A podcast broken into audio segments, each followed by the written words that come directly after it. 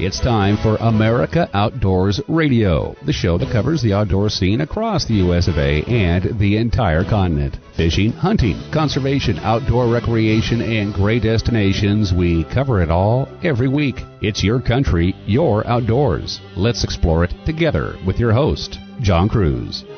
I'm going to start off the show with one word ouch. That's what describes my current mood and my current feeling. You see, I was exhibiting at the Washington Sportsman Show. We've been talking about that lately. And on Saturday night, I was back at my motel room. I was watching Saturday Night Live. Not a great addition, by the way. And after the show ended, decided to walk out to my pickup truck to get a treat for Sam, my Springer Spaniel, who'd had a great time at the show. And being the oaf that I am, I managed to trip on the curb, fall on my knee, and rupture my tendon below my kneecap. And I couldn't get up. I was like, Mr. Bill, help me, I can't get up. The hotel clerk who saw the whole thing tried to help me up, but couldn't. Had to call 911. A couple of burly firemen got me to my bed, and the next morning, a couple of friends of mine, Bob Loomis with Mack's Lure and Richie Harrod with Harrod Outdoors, got me into the driver's seat of my truck so Sam and I could head to the emergency room. Quickly found out that the tendon was indeed ruptured, and I was going to need surgery, and that's what happened earlier this week back in my hometown. So I'm wearing a full knee brace now, and it's going to be a slow mend. As a matter of fact, I'm going to be wearing this knee brace for about eight weeks. Needless to say, I am not exhibiting at the Pacific Northwest Sportsman Show in Portland, Oregon this week, as I hope to do, and I'm not sure I'm even going to be able to make the Bassmaster Classic in Oklahoma, which I was very excited about attending this year. I'm hoping for the best on that one. Should know more in a week or two after my first follow up appointment with my doctor. And uh, I'll, I'll repeat this later in the show. Prayers for healing, quick recovery would be really appreciated. I could use them right now.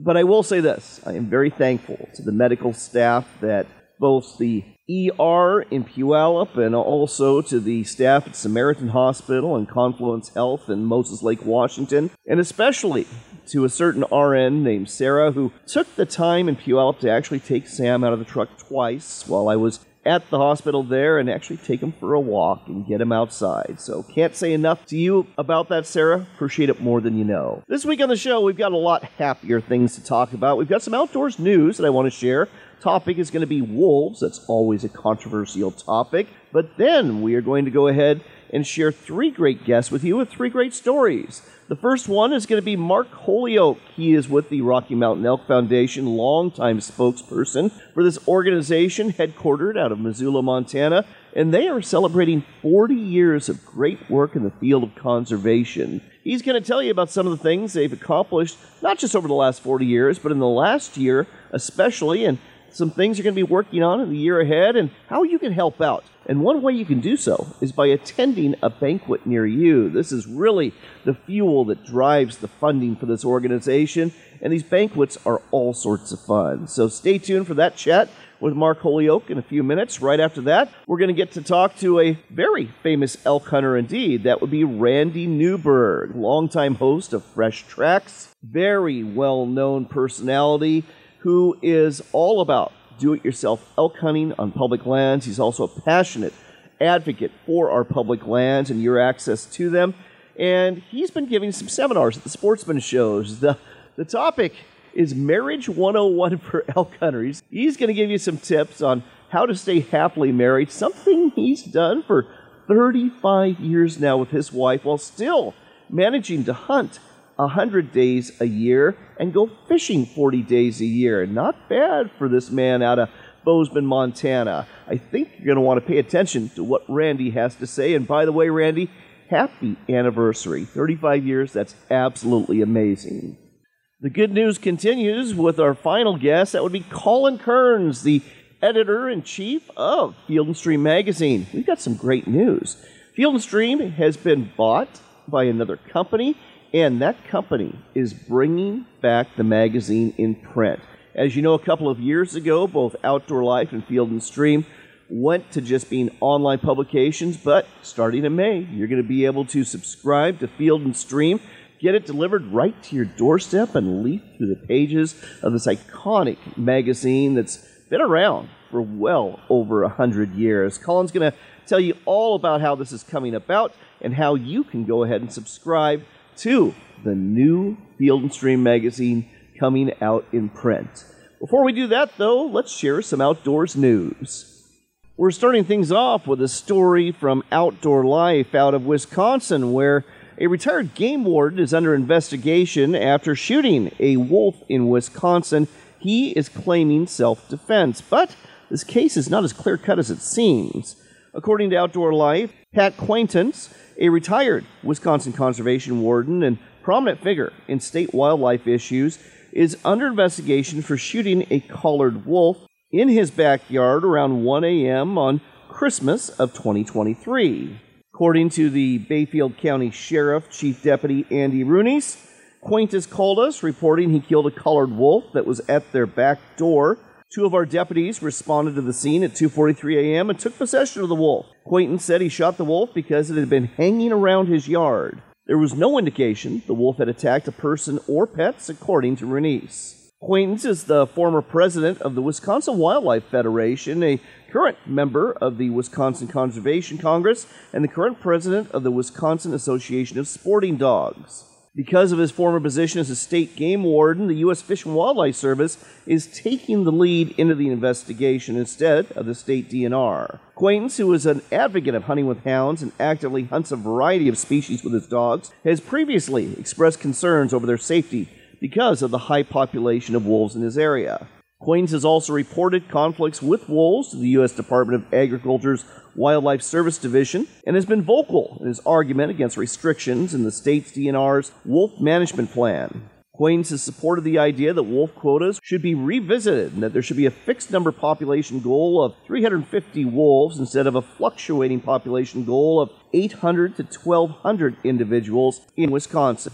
The last legal wolf hunt that happened in Wisconsin was a three day hunt held in February of 2021, which resulted in 218 wolves being harvested, which was about 100 more wolves than state licensed hunters were allocated. Studies have shown that a 200 wolf quota would not impact recruitment of wolves statewide, but questions remain about the state's ability to manage the population if only the state's quota is filled.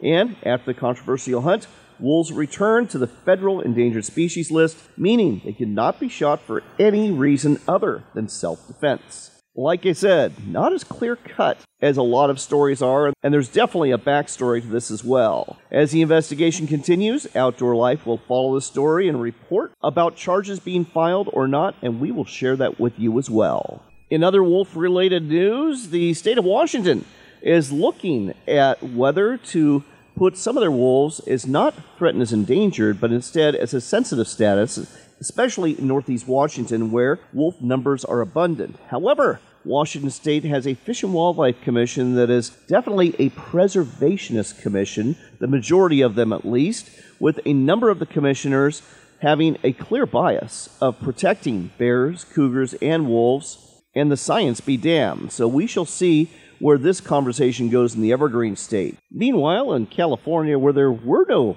wolves until 2011, when a wolf named OR7 wandered in from northeast Oregon, there's now seven packs of wolves living in Northern California, and according to the California Department of Fish and Wildlife, they were responsible for 16 attacks on livestock since August of 2023, totaling a loss of 18 livestock. The state is looking at making some potential changes to the way they, they compensate livestock owners. When it comes to wolves, there's always a lot of news and it's always controversial. But in just a minute, we're going to change this conversation from wolves to elk when we talk to Mark Holyoak with the Rocky Mountain Elk Foundation about their 40th anniversary.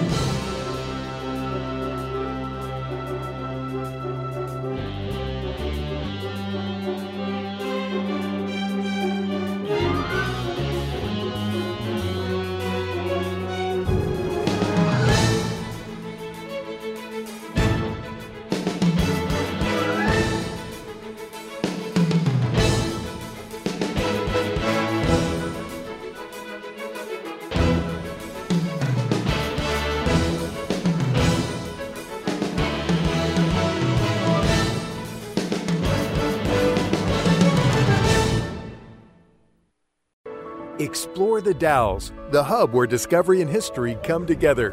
Whether the Northwest is your home or you're on an adventure, the Dalles welcomes you. Just 80 miles east of Portland is the perfect year round escape with a community that cares about you. 300 days of sun, breathtaking outdoor recreation, and a downtown full of the unexpected. Oh, and the rich history that began before the Oregon Trail. Start planning at explorethedalles.com. Camp Chef We've been in pursuit of one thing for 30 years more flavor. And now we've taken the same bold hardwood flavor you've come to love in our pellets and applied it to our new line of hardwood spices. With three classic flavors hickory, charred cherry, and competition blend, you can now apply that hardwood flavor directly to your meat available in coarse or fine ground. I mean, you put crushed up plants on your food. So you tell me, is this crazy? Genius. Are you looking to reel in the marketing opportunity of a lifetime? America Outdoors Radio has sponsorships available, and we offer affordable platforms to reach thousands of listeners. Find out more by contacting John Kruse through his website at AmericaOutdoorsRadio.com. Immerse yourself in a complete Alaska wilderness experience through Sportsman's Cove Lodge. Up to six of you will spend a week in a beautiful waterfront log home in a secluded cove. Every day is a new adventure. Go on a guided fishing trip or haul in a bounty of shrimp and crab. Visit a Native American village where totem poles are carved. Go on a whale or bear watching trip and return back to your very own place at the end of the day. Find out more about the Alaska Wilderness Experience at alaskasbestlodge.com. That's alaskasbestlodge.com.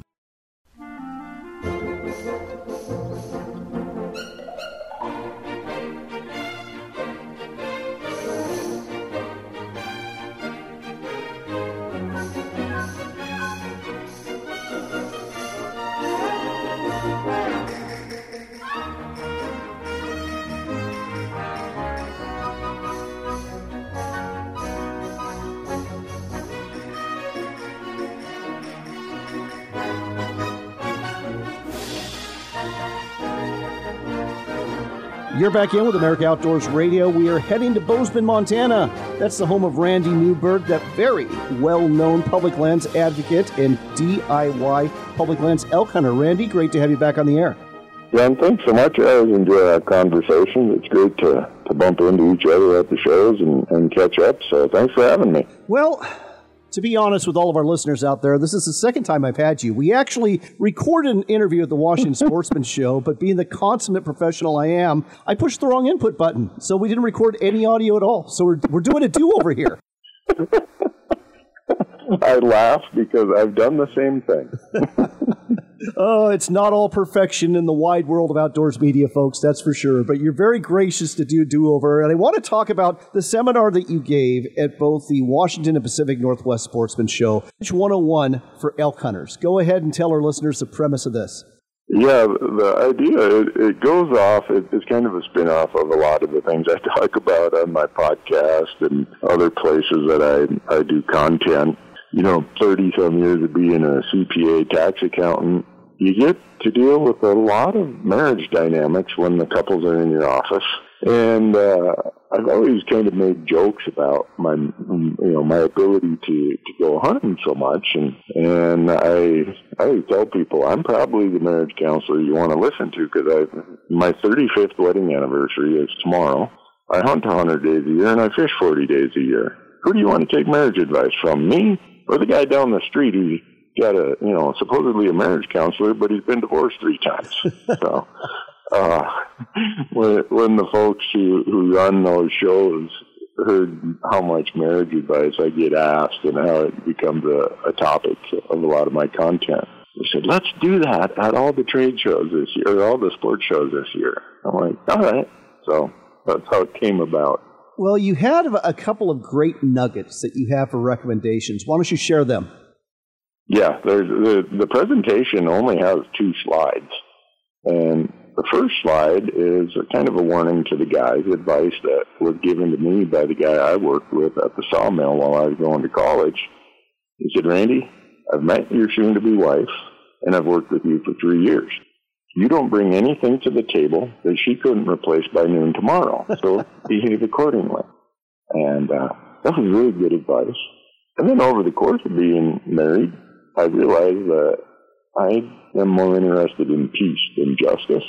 And when I adopted that idea about the third year of my marriage, things just got a whole lot easier.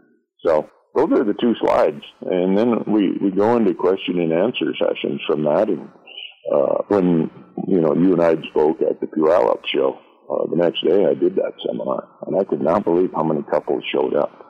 I had to give a disclaimer. I'm not responsible for any consequences of the advice I give today.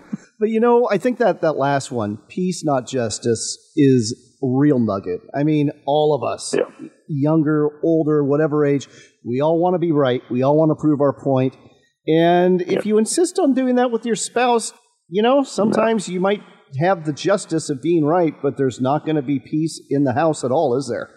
Not at all. And I, I, when I started using that statement a long time ago, I started doing some research around, you know, marriage and, and dynamics of relationships. And the, there was an article in the Wall Street Journal that talked about this kind of stuff. And there, that old article said that two out of three times the guy is wrong because we don't listen as well as we, we think we do. And so I got to thinking about that. Well, if I'm wrong two out of three times, why am I even arguing? and for the one time I might be right, I don't have a compelling enough argument to convince my spouse that I am right. So I'm wrong anyhow. So why why even go that route? So that's, uh, that's where I've, I've settled on that one statement. Peace, not justice. Well, definitely some great nuggets and definitely the makings of a great seminar. Uh, let's turn our attention to something else. You know, I mean, you've, you've yep. hosted a number of television shows over the years and you've done a lot. Right now, you're involved with a project called OutdoorClassroom.com. Why don't you tell our listeners what this is all about? Yeah. A few years ago, some people uh, came to, to me, a friend of mine, Corey Jacobsen, at the University of Elkhorn, and we wanted to figure out how could we capitalize on this rapid change of both the infrastructure and technology to do online learning, but uh, how people have really migrated towards online learning.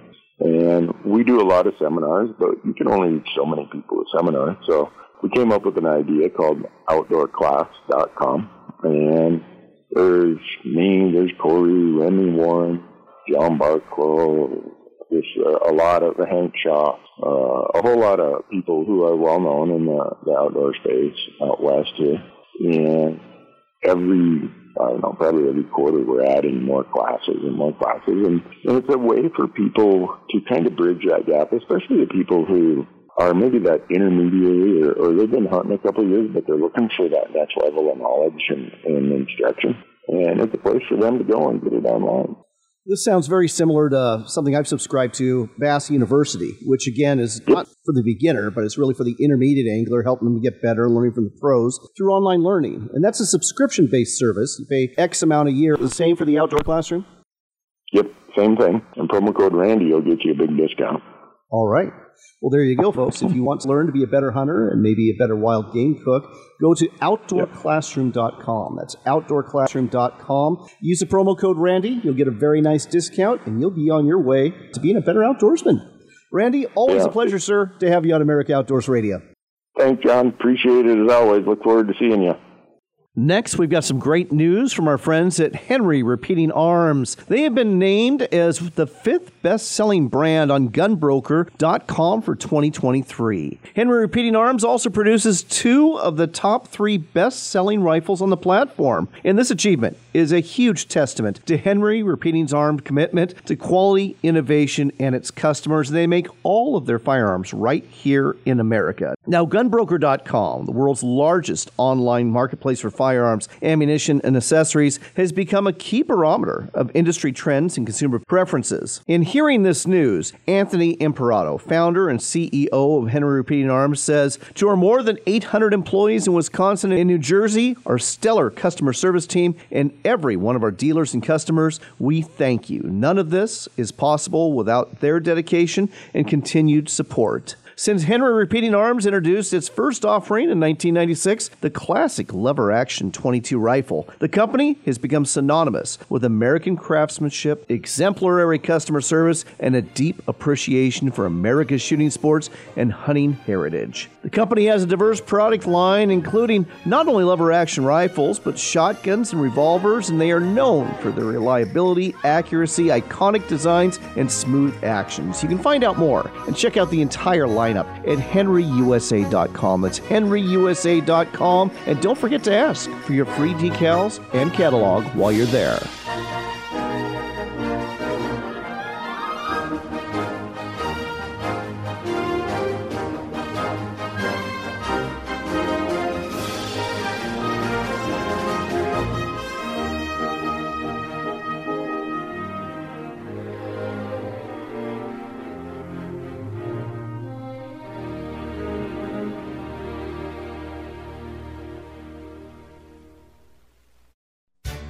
Hunt of a Lifetime is a nationwide nonprofit organization dedicated to providing hunting and fishing trips to youth 21 and under who suffer from life threatening illnesses and disabilities. These adventures make big differences in the lives of those who participate in them, and in many cases are literally a dream come true that brings hope and therapy to their lives. Find out more, get involved, or donate today at huntofaLifetime.org. That's huntofaLifetime.org. HuntofaLifetime.org. When you think of Work Sharp knife and tool sharpeners, you probably think of sharpeners for the shop or the field, but Work Sharp has a whole lineup of sharpeners for the kitchen too. We're talking about everything from easy to use manual and electric knife sharpeners to ceramic honing rods, whetstones, and the new rolling knife sharpener, an innovative manual sharpeners that will do wonders for your cutlery. Make sure there's never a dull moment in your kitchen. Check out the entire product line and order today at WorkSharpTools.com. That's WorkSharpTools.com. You're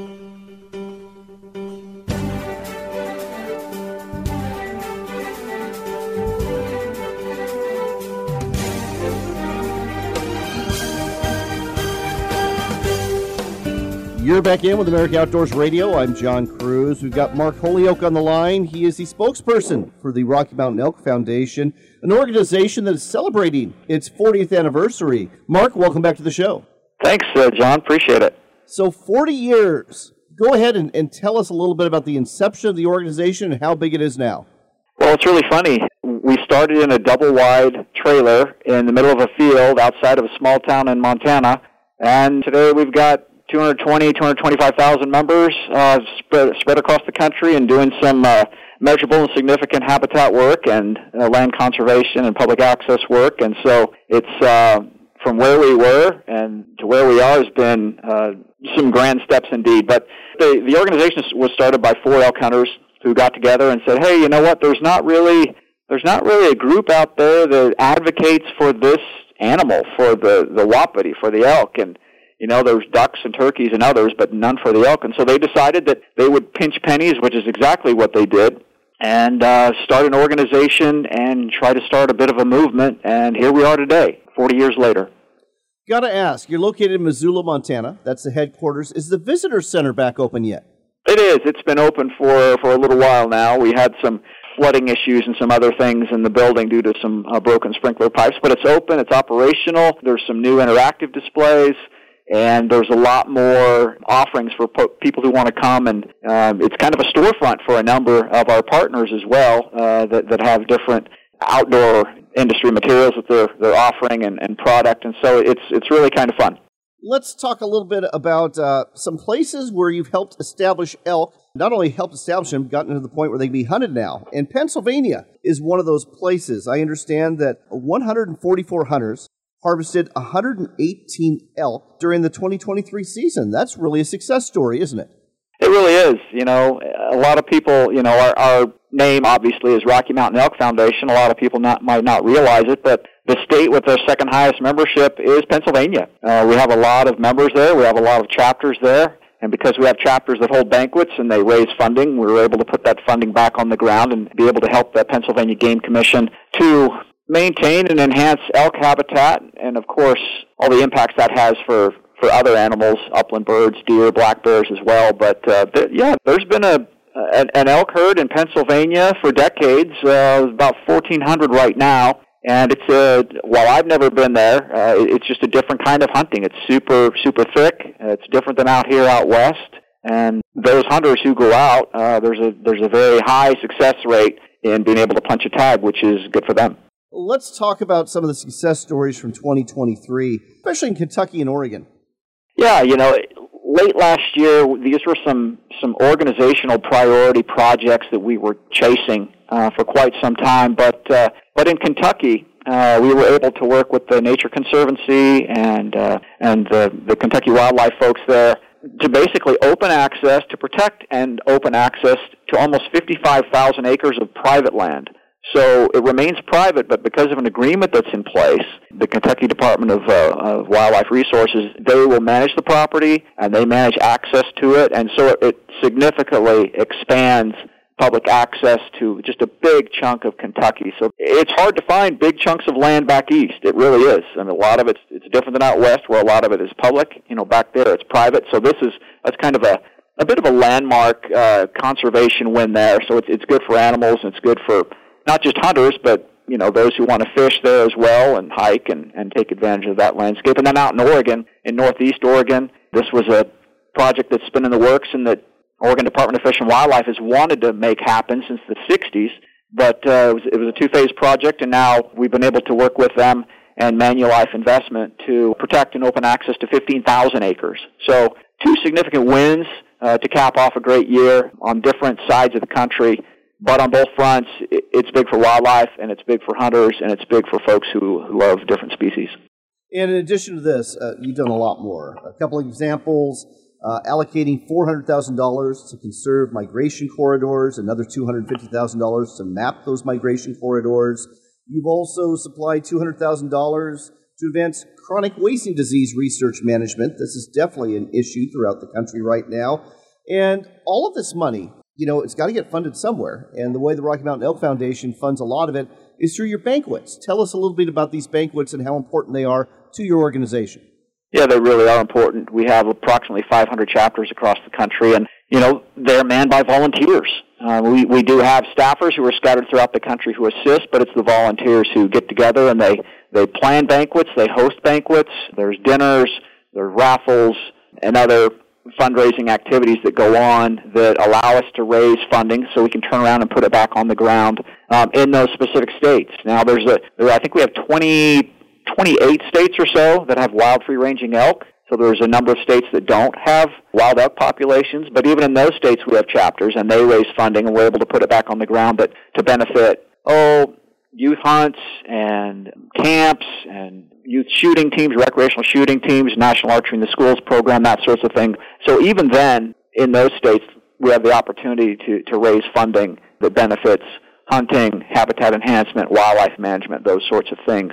Uh, just, I'll throw one other stat out there. Uh, last year, the Rocky Mountain Elk Foundation committed $5.7 million, and that leveraged uh, $26.7 million, and that's specifically for habitat enhancement and wildlife management across the country. So we're talking more than, what, $32 million that's been able to put on the ground. And a lot of this, that goes back to good folks who work hard and give of their time to uh, plan these banquets and carry them out. And so I guess I just say if you're interested in attending a banquet, you know, go to rmef.org and click around and you'll be able to find an event page and see if you have one near you. Uh, they're a lot of fun and there's great food too. They are indeed a lot of fun. There is great food, and you have the opportunity to support a great cause. The website to go to, rmef.org. That's rmef.org. One of the things I want to touch on before we go is, you know, the administrative costs. Nonprofits always have administrative costs, but your organization runs really lean, which means the vast majority of dollars donated goes to work on the ground and not to the headquarters staff. Yeah, and that's important. You know, there, there's so much to do out there. It's it's never ending, and so you know, those of us who work here uh, realize that. You know, we have different things, lots of things that are on our table, and I, for one, just in my particular position, appreciate that having a diversity of things to do. But uh, but yeah, it's important for us to be able to to make a difference out there, and that's something that we can say after 40 years is is we've made a a sizable difference, a, a, measurable difference. Later this year, we will probably pass 9 million acres in lifetime conservation work. And so when we were founded in 1984, there were 550,000 elk in North America. Today there's more than 1.1 million. Now there's a lot of factors that go into that, but we'd like to think that we have a, had a small part in that in bringing that to pass. And so for those of us who, who love the outdoors, who love being in wild country, you know, if you're fishing or hunting or just recreating, the work that the Rocky Mountain Elk Foundation does is not just for elk, it's also for other species and it's also for all those folks as well. That's the Rocky Mountain Elk Foundation celebrating 40 years of great conservation work. Find out more and attend a banquet near you. The website to go to again is rmef.org. Thanks as always, Mark. All right, thank you. Take care. This portion of the show is brought to you by our friends at Worksharp. And if you are hunting this fall, you know the importance of a sharp knife. You're going to need it for gutting that animal, butchering that animal, taking the hide off that animal, and there's a good chance you're going to have to sharpen it more than once while you're doing these things in the field. That's why a pocket knife sharpener or the guided field sharpener from Worksharp are great items to have with you. Whether you're after deer, elk, pronghorn, or bear, a sharp knife helps you get things done after you drop that animal. Look for Worksharp products at sporting goods stores, hardware stores, and ranch and home stores near you, or online at worksharptools.com. That's worksharptools.com.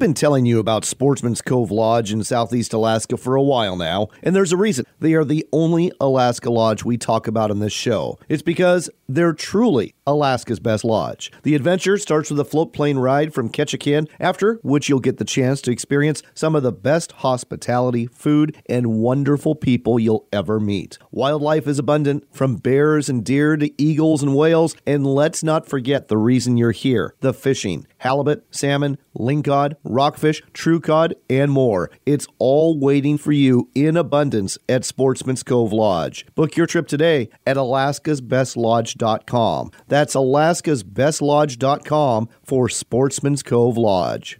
I'm Anthony Imperato, president of Henry Repeating Arms. Patriotic Americans are looking to protect and provide for their families now more than ever. Henry has over 200 rifles and shotguns to choose from, made in America or not made at all, and backed by a lifetime guarantee. Order a free catalog, decals, and a list of Henry dealers in your area. Go to henryusa.com or call 1 800 958 4993. Thank you and God bless America.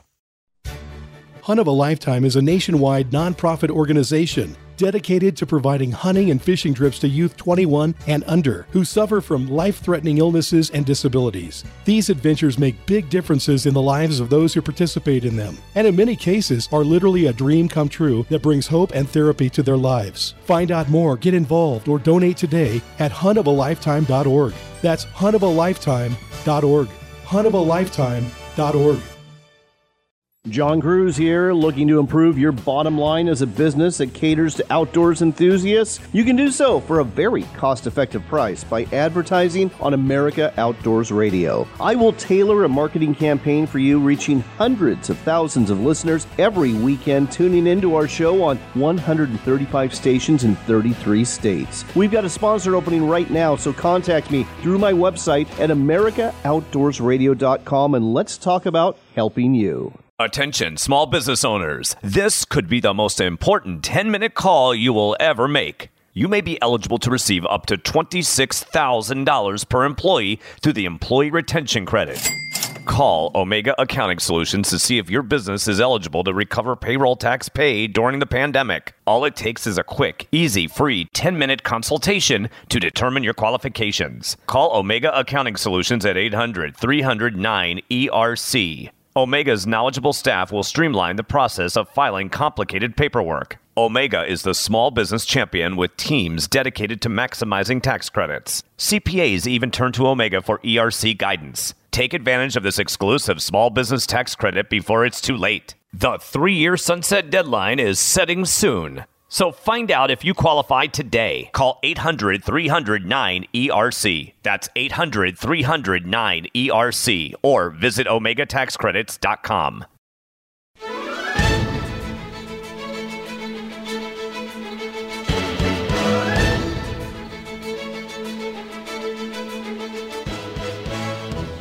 You're back in with America Outdoors Radio. I'm John Kruse. We've got Colin Kearns on the line. He is the editor of Field and Stream magazine, and he's got big news. Field and Stream is going back into print. Colin, welcome to the show. Congratulations. Well, thanks, John. Uh, I couldn't be more excited to, to be here and, and share this awesome and very exciting news with you and your audience. Well, I know that the, the lay of the land when it comes to media anymore is primarily digital, but I'm that guy, like so many other guys, who likes to hold a magazine in my hand and leaf through the pages. Absolutely. In the living room or on the commode, it's just kind of a tradition, I guess, for most men to read Field and Stream in that sort of setting. Absolutely. I've been to, to many a deer camp where uh, the, the John had a, a stack of, of Field and Streams piled high on, on the back. so, what has brought this change about? Well, it's been a whirlwind the last few months. So in, in early December, uh, Field Stream was acquired uh, by new ownership from our, our previous company, and the first uh, order of business uh, with this new ownership, the you know the company is just Field Stream now, so that's that's an exciting kind of nice way, convenient way to think of it. But the the first order of operations uh, that when they they acquired us, they said we want to bring back the magazine, the print magazine. Now Field and Stream, we've been publishing a digital magazine for the for the last two years, and you know we've published some great stories. I've been really proud of those issues, but if we're being perfectly honest, you know, a digital magazine just isn't the same as print. I know that, you know that, and our readers know that. And, you know, so it's been a few years since we've had an issue, a physical issue of the magazine.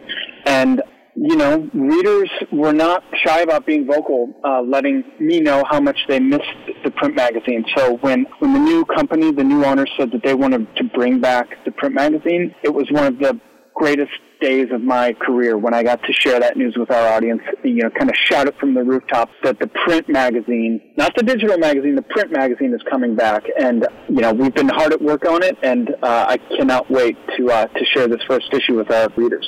Colin, how long have you been the editor of Field and Stream magazine now?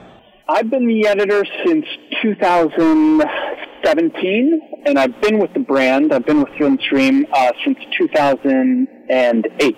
So I've been here a long time. Uh, Field and Stream is very near and dear to my heart, and uh, you know I've been through some. It's been a roller coaster since I've been here. I've been through some ups and downs, and you know during those those down stretches, uh, such as you know the the period when we shut down the, the print magazine after being in publication for 125 years. That was definitely a down point, but you know what kept me there um, during those those down stretches were just a love of the brand, uh, you know, loyalty to our audience, a loyalty to my coworkers, and and just you know some hope that maybe you know the the magazine could come back and that I could get back to telling stories in print and doing thing that I love doing more than anything, which which is exactly that, telling great hunting and fishing stories in print. And lo and behold, that opportunity came kind of out of the blue uh, last December at the end of last year. You know, when when this um, the new owners came in and acquired us and, and told us that they had big things in store for us, and, and uh, among those big plans were, were bringing back the, the print magazine. So now I'm back on a high. I, I mean, um, I, I truly could not. This is about as excited as I've I've ever been in all my time at Field and Stream.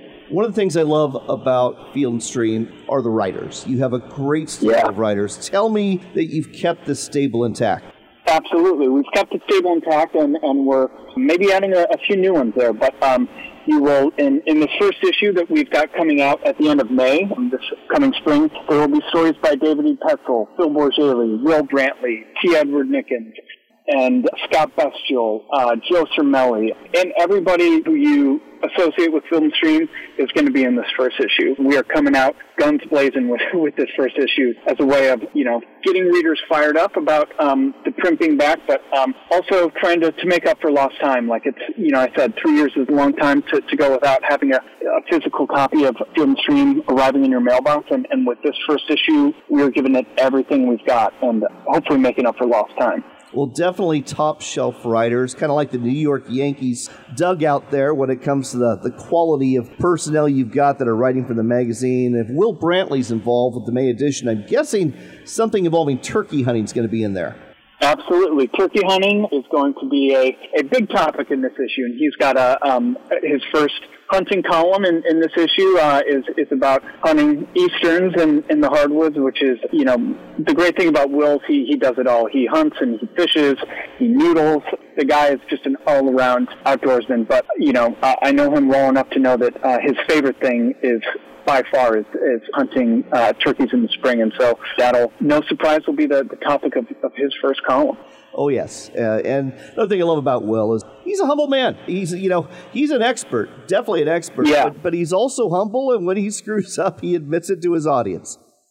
Absolutely, yeah. He he knows what what's so great about Will is um, he takes his job very seriously. He takes hunting and fishing very seriously, but he doesn't always take himself that seriously. And and you know when he misses a shot or, or loses a fish or, or whatever, which doesn't happen too often because the the guy's very good. But when he does, he's not afraid to, to make fun of himself or or let others tease him a bit and and he'll share those those stories and those anecdotes in his writing and, and I think a, a lot of our um, audience really appreciates that and, and and that's why he's such a relatable person. You know they you read a story by Will Brantley or, or Bill Heavey or Phil Bourjaily and even though you don't know them uh, and you might never meet them you feel like you know them through through their stories because they're so relatable and there there's no egos about these these, these writers uh, very well said and very true indeed. And speaking of outdoorsmen, uh, you're one yourself. I know you like to spend time in the woods of New York, either deer hunting in the fall or doing some trout fishing. Have you had the opportunity to do either lately?